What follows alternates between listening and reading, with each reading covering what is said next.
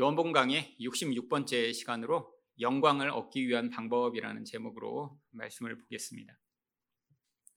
한국 사람들은 자기 자신이나 자기 혹은 자식에 대한 아주 큰 기대감을 가지고 있습니다. 나중에 내가 크면 굉장히 멋진 사람이 될 거야. 나는 성공할 거야. 라고 하는 기대감을 사실 모든 사람들이 다 갖죠. 또한 자기 자식도 나중에 크면 이런 이런 성공한 사람이 되었으면 좋겠다라고 하는 이런 기대감을 가지고 있습니다. 그런데 이 기대감이 얼마나 정말 꿈대로 성취가 될까요? 여러분은 여러분이 어려서 가지셨던 그 그런 꿈이 지금 다 이루어지셨나요? 나는 나중에 크면 이런 사람이 될 것 같아. 이렇게 됐으면 좋겠어. 라고 생각했던 그런 꿈대로 살고 계신가요? 혹은 여러분은 자녀가 태어났을 때 이 아이는 이런 사람이 될 것 같아. 아, 이런 사람이 됐으면 좋겠어라고 하는 그런 기대감대로 그 아이가 자라고 있나요? 사실 본인이나 자기 자식에 대해 아, 이런 성공하는 사람이 됐으면 좋겠다라고 하는 이런 기대감을 다른 한편으로는 비현실적 기대감이라고 합니다. 왜냐하면 그렇게 기대를 했는데 실제로 그런 성공한 그런 멋진 모습으로 자라가는 사람은 아주 소수에 불과하죠. 특별히 그런데 모든 세상의 사람들이 다 자기나 자기 자식의 미래에 대해 이런 큰 기대감을 가지고 있는 것은 아닙니다. 이런 기대감은 특별히 한국 사람이 어떤 다른 나라보다 높다라고 하죠. 이런 한국과 가까이 있는 중국, 일본만 하더라도 한국 사람들이 가지고 있는 기대감보다 훨씬 낮은 수준의 기대감을 가지고 있다라고 합니다. 한국 사람들은 왜 이렇게 자신과 자기 자신에 대해 이런 높은 비현실적 기대감을 가지게 된 것일까요? 바로 한국 역사 가운데 너무나 갑작스러운 변화로 말미암아 모든 것이 변해버리는 이 6.25 그리고 그 이후의 많은 변화들이 있었기 때문입니다. 아니 지난 수천 년간 똑같은 형식으로 살아왔다라면 이런 갑작스러운 변화에 갑작스러운 성공에 대한 기대감이 크지 않겠죠. 그런데 지난 수십 년간 너무나 많은 것이 변해버렸습니다. 갑자기 떼부자가 된 사람들. 또 한 가지로 이 한국 사람들이 이런 높은 기대감을 가지는 이유 중에 하나가 한국의 체면 문화 때문입니다. 체면 문화가 무엇인가요? 다른 사람의 눈에 보이는 내가 누구인가 너무 중요한 것이죠. 여러분 그래서 한국 사람들은 무엇을 살 때 무슨 결정을 할 때 내가 좋아하는가 보다 다른 사람이 어떻게 생각하는가에 굉장히 관심이 많이 있습니다. 자기 주장을 잘 펼치지 않아요. 아니 아주 사소하게도 심지어는 식당에 가서 음식을 먹을 때도 너는 뭐를 먹을래? 아니 내가 좋아하는 거 각자 먹으면 되는데 꼭 다른 사람들이 먹는 것에 궁금해 합니다. 그리고 나서 다른 사람들이 전부 짜장면이면 나는 짬뽕 먹고 싶다가도 갑자기 변해요. 아 나도 그러면 짜장면 먹어야겠다. 왜 그렇죠? 체면 문화 때문입니다. 외국 사람들은 절대로 다른 사람이 뭐 먹는지 그래서 그것에 자신을 맞춰야겠다고 생각을 하지 않아요. 여러분, 이 체면 문화가 단순히 음식을 먹는 데만 영향을 미치나요? 아니에요. 인생의 모든 부분에 남이 나를 어떻게 생각할까 때문에 많은 결정이 달라집니다. 왜냐하면 체면 문화에서 가장 중요한 것이 무엇이죠? 내가 창피하지 않은 거예요. 다른 사람이 나를 볼 때 나는 괜찮은 사람이고 아, 그래서 어떤 선택이나 어떤 결정으로 말미암아 다른 사람이 나를 어 제발 라고 이렇게 수치스럽게 여기지 않아야 되기 때문에 내가 옷을 입을 때도 내가 좋아하는 것을 입는 게 아니라 이거 입으면 다른 사람이 나를 어떻게 볼까라는 기준으로 옷을 입고 어디에 갈 때도 어떤 것들을 살 때도 늘 이것에 따라 결정을 합니다. 여러분 그래서 한국 사람들이 그 영향력으로 말미암아 내가 이렇게 성공했다 혹은 내가 괜찮은 이런 삶을 살고 있다라고 하는 기준 또한 다 다른 사람들이 바라보는 관점에서 자신을 평가합니다. 그래서 이 한국 사람들이 자신이 성공한 괜찮은 삶을 살고 있다라고 생각하는 그 기준인 중산층의 기준 또한 세상의 다른 나라와는 전혀 다른 기준을 가지고 평가합니다. 여러분 한국에서 내가 그래도 괜찮은 삶을 살고 있다라고 하는 이 중산층에 들어가기 위한 조건이 무엇인 줄 아세요? 첫 번째는 30평 이상의 그런 자기 소유의 아파트를 가지고 있어야 한다합니다. 두 번째는 월 500만 원 이상의 월급을 받아야 하고요. 세 번째, 중형 이상의 자동차를 가지고 있어야 하며 또한 네 번째로는 1억 원 이상의 현금이나 예금이 있어야 하고 마지막으로는 연 1회 이상의 해외여행을 갈 수 있는 이런 수준이면 아, 그래도 남의 눈에 이렇게 떨어지지 않는 중산층이라고 하죠. 여러분, 다 이 조건들이 무엇인가요? 남의 눈에 평가할 수 있는 이런 물질적 가치로 내 삶의 성공이나 내 삶의 수치를 결정하게 되는 것이죠. 여러분, 프랑스 사람들이 그런데 괜찮은 삶을 살고 있다라고 하는 평가의 기준은 무엇인 줄 아십니까? 한 개 이상의 외국어를 하거나 즐기는 스포츠가 있거나 악기를 다룰 수 있거나 자신만의 특별한 요리를 만들 수 있거나 사회적 이런 문제에 대해서 분노하거나 공감할 수 있는 그런 지성을 가지고 있거나 혹은 약자를 돕는 봉사활동을 정기적으로 하는 사람이 바로 성공한 사람이라고 평가한다고 합니다. 사실 한국의 평가 기준으로는 저는 굉장히 수치스러운 삶을 살고 있죠. 아파트도 없고 사실 뭐 해외여행도 뭐 10년마다 한 번씩 가고 있거든요. 사실 뭐 아무런 기준으로 저는 정말 성공한 사람이 아니죠. 아 근데 프랑스의 기준으로 보니까 아 저는 굉장히 성공한 사람이더라고요. 외국어도 할 줄 알고요. 아 그리고 악기도 칠 줄 압니다. 아, 요리도 할 수 있고요. 아, 저는 굉장히 성공했습니다. 아, 프랑스에서 태어날 걸 그랬어요. 사실 왜 나라마다 이런 기준이 다른 것일까요? 아니 다른 나라에서 제가 태어났으면 저는 굉장히 성공해서 뿌듯한 삶을 살고 있을 텐데 왜 한국에서 태어나서 사람들이 괜찮은 삶이라고 하는 아무런 조건도 갖지 못한 삶을 살게 된 것일까요? 여러분 이것이 무엇을 가져오는 줄 아세요? 사실 이런 사회적 평가 기준에 부합한 삶을 살고 있지 못하면 사실 자신의 인생이 굉장히 창피하게 느껴집니다. 남들이 다 사는 그런 좋은 아파트에 살지 못하면 아, 나는 실패했다. 나는 부끄럽다라는 생각을 하게 되죠. 아니 남들이 다 하는 거를 내가 하지 못할 때 그때 우리는 내 인생 자체가 부인되고 열등감을 느끼게 됩니다. 여러분 근데 정말 이런 한국에서 평가하는 그 평가의 기준을 높는 그런 다른 사람보다 괜찮은 물질적 조건을 가지면 정말 수치스럽지 않고 영광스러운 삶을 살게 되나요? 그렇지 않습니다. 아무리 큰 아파트를 가지고 있고 정말 좋은 차를 타고 아니 현금이 수십억 원이 있으며 1년에 내가 원하는 때 아무 때나 해외여행을 갈 수 있다고 정말 인생이 영광스럽고 행복할까요? 여러분, 이게 문제죠.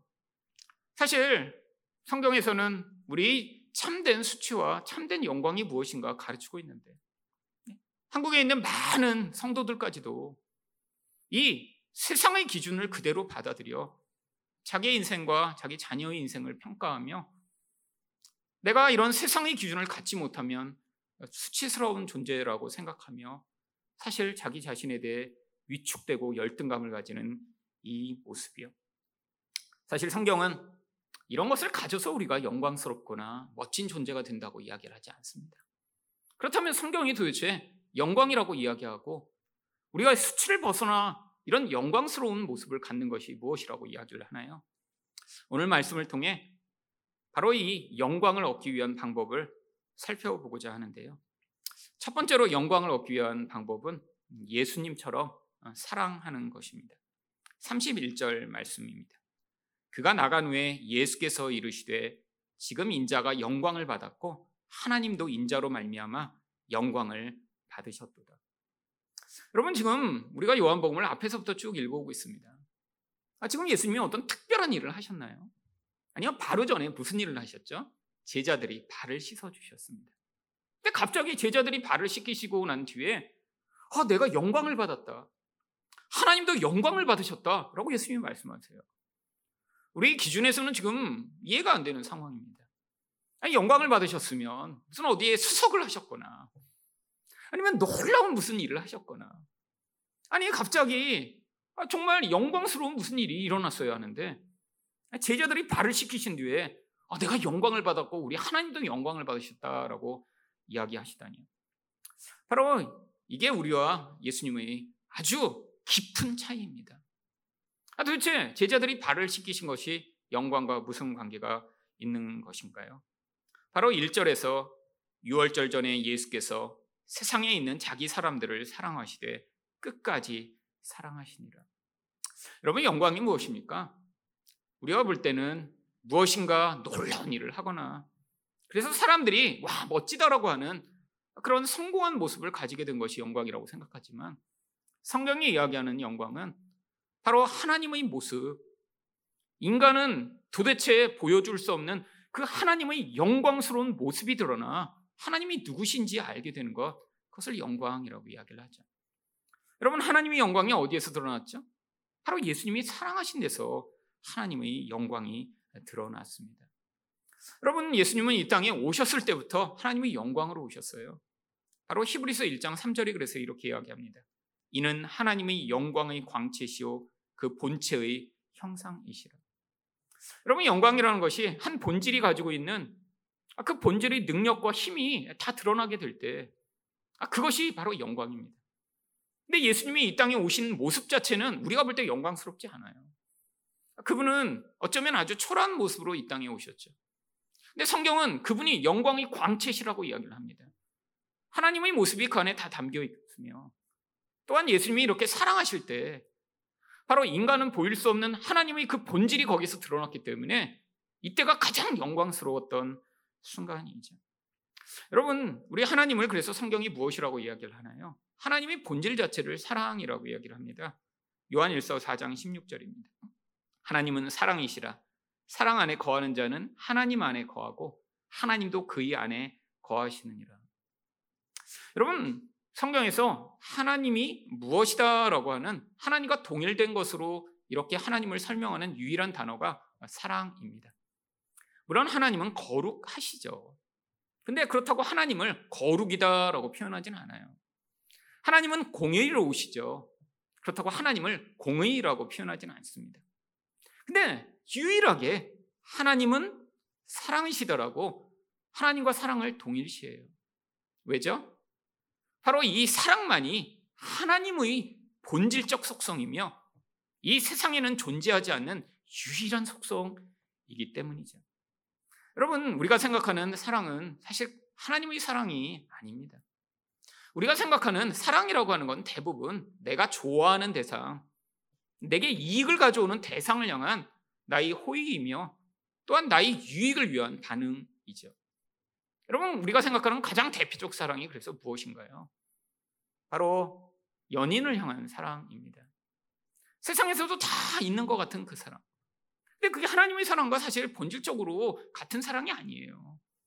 여러분, 그래서 그 연인에 대한 사랑은 무엇이죠? 내 눈에 좋아 보이는 사람을 내게 유익이 되는 한도 내에서 그래서 사랑하는 것입니다. 아, 그래서 유효기간이 짧아요. 1년, 2년 되면 그런 연인에 대한 사랑은 다 사라져 버립니다. 아니 세상에서 그래서 아 그거 말고 그러면 엄마의 자식을 향한 사랑이 그래도 사랑이지 않나요?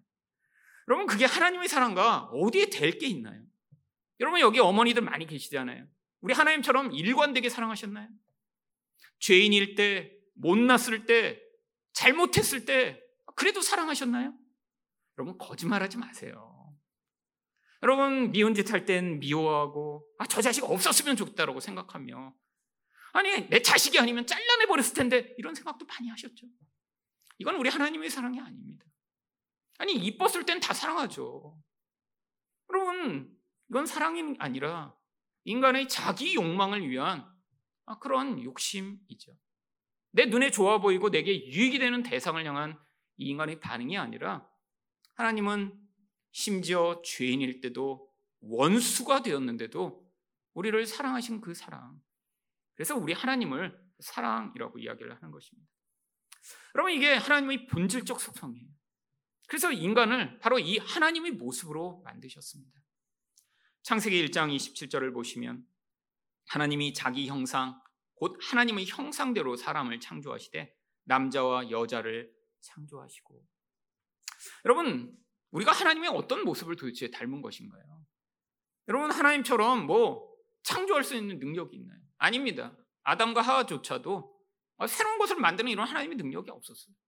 그럼 하나님처럼 전제하는 능력을 주셨나요? 그것도 아니잖아요. 여러분 이들에게 주셨던 그 하나님의 형상이라고 하는 것은 바로 이 하나님처럼 거룩하고 하나님처럼 사랑할 수 있는 존재로 만드신 것입니다. 다른 말로 이야기하면 죄와 관계 없이 관계적 존재로 만드셔서 관계 안에서 충만함과 행복을 누리도록 만드신 것이죠. 여러분, 그래서 처음 만들어진 이 인간의 하나님의 모습은 바로 이들이 죄가 없고 하나님처럼 사랑할 수 있는 존재로 만들어진 것입니다. 여러분, 이들이 하나님처럼 만들어졌다는 그 증거가 그래서 바로 아담이 하와를 보았을 때 바로 그 하와를 향해서 반응한 모습에서 나오죠. 어떻게 반응했나요? 내 뼈 중의 뼈요, 내 살 중의 살이라. 여러분, 그게 무슨 사랑의 반응이죠? 여러분, 뼈 가운데 가장 소중한 뼈이고, 내 살 가운데 가장 소중한 살이라는 거예요. 내 존재 가운데 무엇보다 가장 귀한 존재로 그 하와를 보자마자 반응하게 됩니다. 이게 바로 사랑의 시작이죠. 그 존재가 내게 유익이 되고 그 존재가 내 눈에 좋아 보여서가 아니라 어떤 대상을 향해 최고의 존재로 그 존재를 높일 때 바로 그게 사랑의 반응입니다. 여러분, 여러분이 어떤 대상을 사랑하지 않는다면 그거는 여러분이 그 대상을 별로 좋은 존재로 여기지 않아서 그래요. 그게 우리의 일반적 반응이죠. 내게 유익이 될 때는 와, 저건 가치 있는 것 같아. 좋아 보여. 라고 하니까 그 대상을 향해 우리가 열정적으로 사랑할 수 있는데 그 대상이 내게 별로 유익이 되지 못하고 가치 없다고 판결하는 그 순간 우리는 어떤 반응을 하나요? 바로 그 대상이 내 존재로부터 사라지길 원하지. 여러분, 사실은 그래서 성경에서 남편과 아내를 향한 명령이 똑같은 명령입니다. 여러분, 남편한테는 아내를 사랑하라고 명령하셨죠. 근데 아내한테는 뭐라고 얘기하세요? 예수님처럼 주님으로 섬기라고 그래요. 근데 아내한테만 너무 불공평한 반응 아닌가요? 아니요. 똑같은 명령입니다. 여러분, 최고의 대상으로 높이라는 거예요. 근데 그런 높임의 반응 가운데 당연하게 따라 나오는 반응이 사랑입니다. 여러분, 여러분의 남편이나 아내나 여러분이 사랑하고 있지 않다면 그 대상을 어떻게 여기는 거예요? 가치 없는 대상으로 여기고 있는 거예요. 내 인생에서 별로 중요하지 않은 대상, 의미 없는 대상, 나에게 유익을 주지 못하는 대상으로 여기니까 당연히 사랑하지 않는 거죠. 여러분, 그러면 이전에 내가 사랑했었는데요. 아, 그건 사랑이 아닙니다. 아, 그거는 나의 정욕을 위해, 내 욕심을 채우기 위해 내게 뭔가 유익을 가져오니까 내 본질적으로 나에게 유익을 주는 대상을 향한 반응이었던 것이죠. 여러분, 하지만 이게 바로 무엇의 결과인가요? 죄의 결과입니다. 죄가 만들어낸 가장 무시무시한 결과는 인간이 바로 이런 사랑을 잃어버리고 나의 욕망을 채울 대상으로 모든 존재를 다 전락시켜 버린 것이죠. 심지어는 하나님마저도 내게 유익이 될 때는 아, 하나님 내가 찬양합니다. 우리 하나님 좋은 하나님입니다. 근데 나쁜 일이 일어나기만 하면 어떻게 변해요? 아, 이 하나님 나만 미워하시나 봐. 하나님 날 사랑 안 하시나 봐. 야, 이 하나님 악신 아니야? 여러분 이게 지금 하나님마저도 우상으로 지금 섬기고 있는 거죠. 여러분 이게 바로 욕심이 만들어낸 죄가 만들어낸 결과입니다.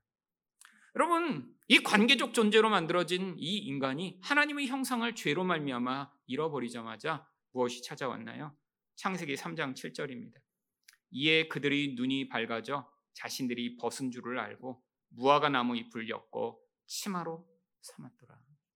여러분 바로 하나님의 형상이 사라지자 하나님의 영광도 떠나버렸습니다. 여러분, 하나님의 형상으로 만들어진 인간은 그 자체가 가장 영광스러운 존재인 거예요. 다른 것으로 자신을 치장할 필요가 없습니다. 여러분, 본질 자체가 가장 아름다운 거예요. 인간을 하나님이 만드실 때 하나님의 형상대로 만드셨으니까 그 목적에 맞는 인간은 무엇보다 가장 아름다운 존재입니다. 화장하지 않아도 예쁘고. 아니, 아름다운 옷을 입지 않아도 너무나 아름다운 존재인 거예요. 여러분 그래서 우리가 천국에 가면 자기가 입고 싶은 옷이나 아름다운 옷을 입지 않습니다. 다 무슨 옷 입어요? 흰 옷만 입으면 돼요. 왜요? 아니 겉으로 우리가 꾸미지 않아도 우리 존재로부터 영광이 뿜어져 나옵니다. 아 그래서 예수님이 바로 영광스러운 모습이 되셨을 때 흰 옷을 입으신 거예요. 여러분 흰 옷만이 무엇을 할 수 있나요? 그 본질 안에 감추어진 영광을 가리지 않고 다 그대로 보여줄 수 있습니다. 그럼 마치 요즘도 이렇게 몸 좋은 사람들은 자꾸 어떻게 하려고 그래요? 몸을 드러내고 싶어 가지고 못 견뎌 합니다. 그러려고 몸을 만든 거니까요. 그래서 몸 좋은 분들은 어떻게 해요? 옷을 입어도 이렇게 붙는 거 입잖아요. 붙는 거. 그리고 이렇게 벗을 기회 만 되면 자꾸 이렇게 훌렁훌렁 자꾸 벗으려고 그러잖아요. 해변 같은 데서도. 아 요즘 다 이렇게 몸 타갖고 래시가드 같은 거 입는데 몸 좋은 사람들은 다 훌렁훌렁 벗습니다. 그게 자기 영광이니까. 여러분 우리가 하늘나라에 가서 우리가 무슨 다이아몬드로 이렇게 치장하면 아름다운 모습이 될까요? 아닙니다. 예수님처럼 다 우리 본질 자체의 영광을 회복하게 되면 우리가 가만히 있어도 그냥 영광스러운 존재인 거예요.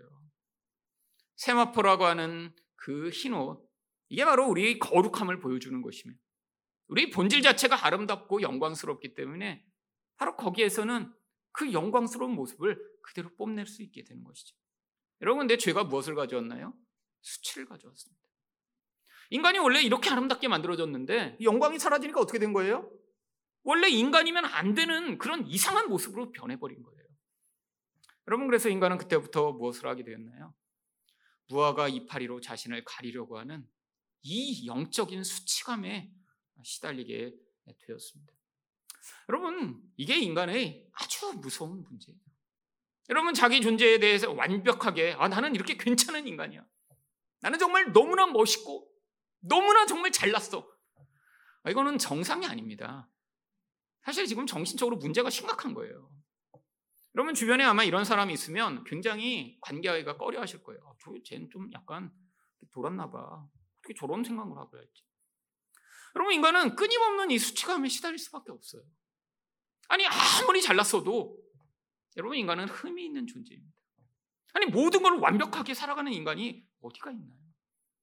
진짜 진지하게 자신을 돌아보는 사람이라면 자신 안에 있는 이 수치감의 그 근원으로 말미암아 아 그래서 열심히 내가 공부도 해보려고 아 그래서 열심히 외모도 갖고 보려고 하고 아 세상에서도 성공해서 나는 이렇게 수치스러운 존재가 아니라 영광스러운 존재라는 사실을 뽐내고 싶은데 문제가 세상에서 아무리 성공해도 이 인간의 영적 수치를 가릴 수 없다라고 하는 것입니다.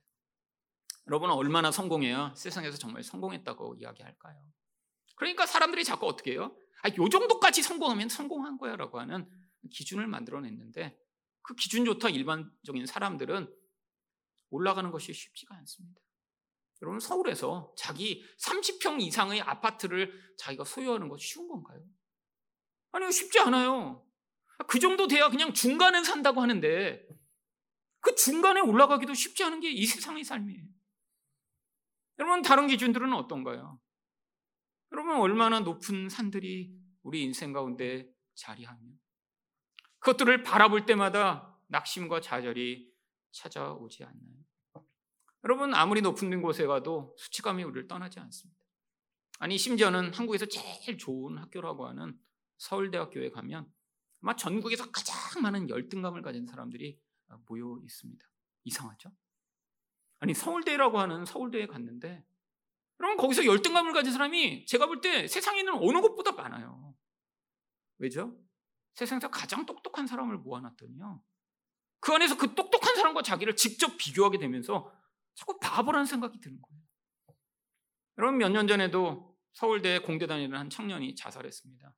대학교 1학년 다니고 자살했어요. 근데 대학교를 갔는데 두 가지 문제가 이 청년한테 있었더라고요. 일단 혼자 열심히 공부하던 청년이었어요. 가정이 좀 어려워요. 근데 똑똑한 청년이었죠. 아, 그 학원도 다닐 수 없는 그런 가난한 집에서 공부해서 그래서 서울 공대를 간 거예요. 그리고 또 가봤더니 아니 서울 공대만 가면 될 줄 알았는데 갔더니 진짜 똑똑한 사람들은 다 어디서 옵니까? 변두리에서 열심히 공부해서 간 게 아니라 뭐 외고, 과학고 막 이런 데서 와서 걔들은 자기끼리 노는 거예요. 여러분 그래서 심지어는 이 서울대가 더 이상해졌더라고요. 옛날에는 이제 대학교에 가면 다 과 잠바라고 그래요. 과잠이라고 만들어 있습니다. 뭐 저희 때는 없었는데 나중에 보니까 생겼더라고요. 그래서 뭐 SNU 뭐 이렇게 학교마다 뒤에 이렇게 영어로 이렇게 써놓고 거기다 이제 과 이름을 밑에 써놓잖아요. 근데 요즘은 이 과 잠바도 똑같이 과 잠바 입으면 서로 그게 차이가 안 나니까 그 밑에다 어느 고등학교를 나왔는지를 밑에 쓴대요. 그냥 서울 공대 이렇게 갖고 서울 공대라고 쓰면 공대 많잖아요, 애들이. 그러니까 이게 차별화가 안 되는 거예요. 그래서 그 밑에다 대전과학고 이렇게 밑에 쓰는 거예요. 자기들은 뭐라는 거예요? 성골이라는 거죠. 아니, 난 똑같은 서울 공대가 아니야. 그 안에서 내 출신 자체는 거슬러 올라가다 보면 나는 너네와 다른 족속이야. 라고 자신을 드러내고 싶은 이 세상. 1년 다니고 그래서 이 청년이 자살했습니다. 뭐라고 그러고 자살했냐면 나는 아무리 노력을 해도 이 수준에서 내 경제적이고 상황적인 것을 변화시킬 수 없다라는 걸 1년 다니고 깨달았다 그러고 자살했어요. 여러분 이게 세상의 현실입니다. 이 세상의 성공의 기준을 받아들여 아, 나도 저렇게 되고 싶다 하면 대부분은 다 그 기준에 이르지 못해 비참한 삶을 살아야 되고요. 혹시 그 자리에 이르더라도 더 잘나고 더 멋진 사람들 사이에서 수치스러운 자신을 발견하게 되죠. 여러분 그래서 하나님이 우리에게 바로 진짜 영광스러운 모습이 무엇인가를 가르쳐 주시고자 한 거예요. 여러분 우리 예수님 이 세상의 기준으로 보면 뭐 별로 잘난 거 없는 분이셨습니다. 출생 자체가 그래요. 사실 삶의 환경과 모습도 그렇죠. 하나님이 일부러 그렇게 보내신 것입니다. 왜?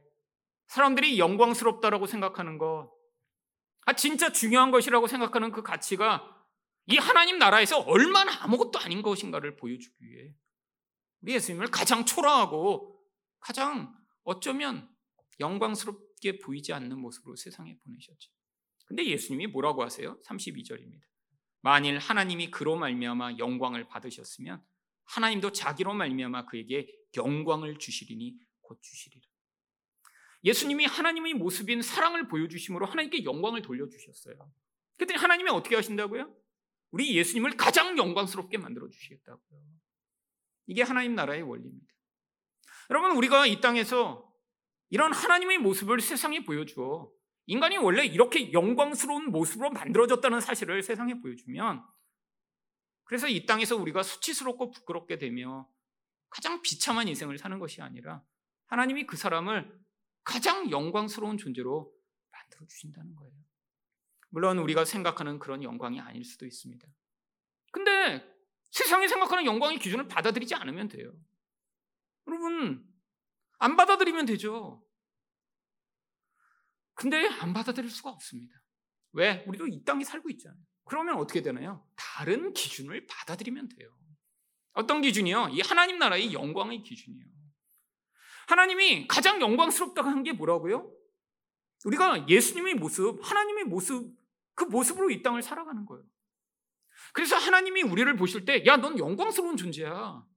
라고 하는 그 말씀을 받아들여 이 세상이 이야기하는 소리가 점점 우리 안에서 줄어들고 하나님이 야, 넌 정말 멋지다. 너는 정말 아름답고 영광스러워. 라고 말씀하시는 그 음성에 우리가 귀를 기울여. 그것으로 나와 다른 사람을 바라보게 되면 우리는 이 세상의 기준에서 벗어날 수 있습니다. 여러분, 예수님이 바로 그래서 제자들에게 동일한 것을 요구하고 계신 거예요. 33절을 보시면 작은 자들아 내가 아직 잠시 너희와 함께 있겠노라. 너희가 나를 찾을 것이나 일찍이 내가 유대인들에게 너희는 내가 가는 곳에 올 수 없다고 말한 것과 같이 지금 너희에게도 이르노라. 예수님이 지금 떠나신대요. 지금 몇 시간 지나지 않으면 군병들에게 잡혀가시게 되어 있습니다. 지금 유언처럼 하시고 싶은 거예요. 근데 무엇을 가르치시고 싶은 거죠? 예수님이 이렇게 영광을 받으셨어요. 그래서 제자들도 바로 이 예수님과 같은 모습으로 가장 영광스러운 삶이 무엇인가를 가르치시고 싶으신 거예요. 제자들에게 그래서 사랑을 담아 작은 자들이라고 부르십니다. 한글로 이렇게 작은 자들이라고 번역해 놓고 나니까 약간 어감이 이상한데 원래 이게 엄마가 아이들을 부를 때 예야라고 부르는 그런 표현입니다. 그래서 헬라로 읽으면 그냥 아이야라고 하는 그 테크놀이라는 단어를 써요. 엄마가 아들을 부르면서 아들아, 애기야 이렇게 부를 때 그 표현. 우리 예수님이 이 제자들을 지금 떠나셔야 돼요. 그래서 이 제자들과 함께 있지 못해요. 그러니까 사랑이 마음에 가득하셔서 아, 이 애기들아. 그렇고 부르신 거예요. 사랑을 담아. 내가 이제 곧 떠나는데 근데 너희가 내가 받은 이 영광 이 인간이 가장 아름다울 수 있는 이 비밀을 너희들에게 가르쳐 주기를 원해. 라고 말씀하시며 바로 34절에 새 계명을 너희에게 주노니 서로 사랑하라. 내가 너희를 사랑한 것 같이 너희도 서로 사랑하라 라고 말씀하신 것입니다. 여러분, 이 사랑은 어떤 사랑인가요? 우리는 자기를 높이기 위해 누군가를 사랑한다고 얘기를 합니다.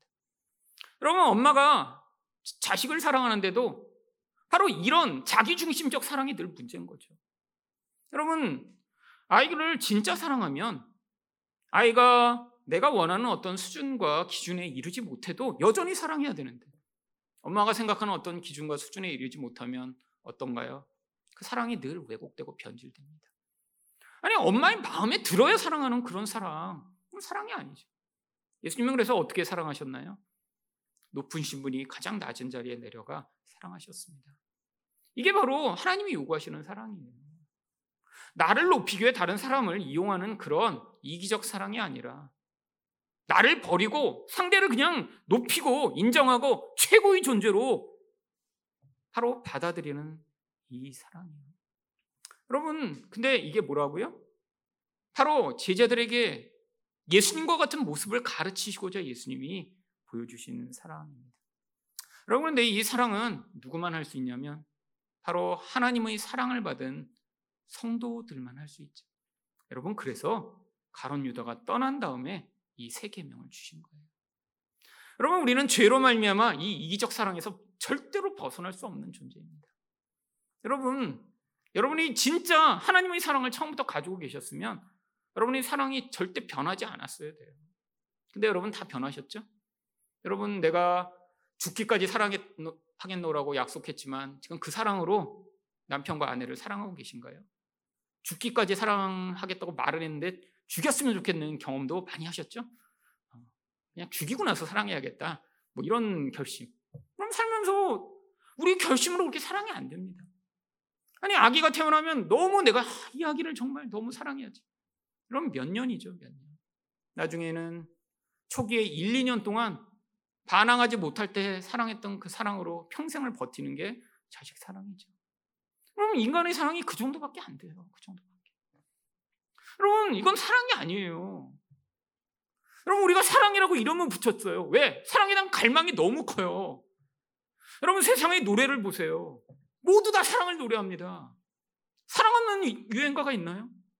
얼마나 사랑에 대한 갈망은 커서 사랑 사랑 사랑 노래는 이 사랑이 우리 안에 채워지지 못해 늘 갈망하죠.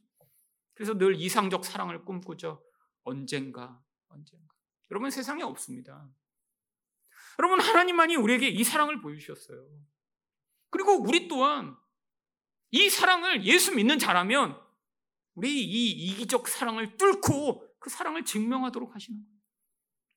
여러분, 이 사랑이 나타날 때 우리는 무엇을 보여줄 수 있나요? 우리가 얼마나 영광스러운 존재인가를 보여줄 수 있습니다.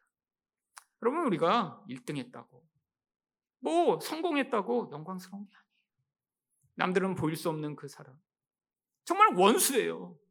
정말 죽여도 마땅하지 않은 그런 사람, 사람인데. 마치 우리가 이전에 들었던 많은 그런 신앙의 위인들과 같은 그런 사랑을 보였을 때 문득 보였던 그 사랑 안에서 사실 하나님의 형상이 회복되고 가장 아름다운 모습이 나타나는 것입니다.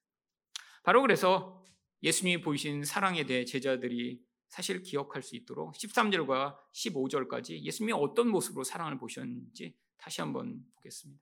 너희가 나를 선생이라 또는 주라 하니 너희 말이 옳도다. 내가 그러하다. 내가 주와 또는 선생이 되어 너희 발을 씻겼으니 너희도 서로 발을 씻어 주는 것이 옳으니라. 내가 너희에게 행한 것 같이 너희도 행하게 하려 하여 본을 보였노라. 여러분 우리가 어떤 대상을 이렇게 낮아져 최고의 존재로 높인다면 사실 얼마나 아름다울까요? 여러분 여러분 가정에서 배우자나 자식을 그 사람이 모습에 관계없이 내가 가장 낮아져 나보다 가장 높은 존재로 그 대상을 높이고 그 대상을 바라본다면 사실 우리 가정은 얼마나 행복할까요? 여러분 이것에 우리가 모여서도 상대방이 가지고 있는 어떤 조건이나 모습이 아니라 그냥 그 존재 자체로 최고의 존재로 그 대상을 높인다면 바로 우리 모임이 얼마나 아름다운 모임이 될까요? 여러분 이것이 영광입니다. 여러분 이런 영광을 보이지 않는 사람이 아무리 명품으로 자신을 치장하고 세상에서는 성공했다라고 하는 그런 모습을 보여도 가장 부끄러운 것이죠. 여러분 하나님의 이 시각을 받아들여야 우리도 우리 인생의 이 굴레에서 벗어날 수 있습니다. 여러분, 이 영광을 회복하기 위해 그러면 우리는 애써야죠. 우리 안에서 이기적 본성이 우리를 자꾸 아, 미워해. 그냥 밟아버려. 너에게 이익이 되지 않는 그 존재를 잘라버려라고 이야기를 할 때에도 하나님 내가 이 수치스러운 사랑하지 못하는 모습에서 벗어나 사랑할 수 있는 능력과 은혜를 달라고 기도하며 여러분은 사랑하실 수 있습니다. 그때 어떤 결과가 나타나나요? 35절입니다. 너희가 서로 사랑하면 이로써 모든 사람이 너희가 내 제자인 줄을 알리라. 여러분, 스승과 제자 바로 랍비와 제자의 관계는 랍비 모든 모습을 그대로 보여주는 존재가 제자입니다. 하나님이 우리를 이 땅에서 바로 이 제자로 부르신 거예요. 예수님이 지금 안 계시니까 우리를 통해 예수님이 어떠신 분이신가 보여줌으로 바로 이 사랑이 나타날 때 우리 또한 세상에서 가장 영광스러운 존재가 되며 하나님이 어떠신 분이신가를 세상에 보여줄 수 있습니다. 사랑하심으로 가장 멋진 영광을 얻으시는 여러분 되시기를 축원드립니다. 기도하겠습니다.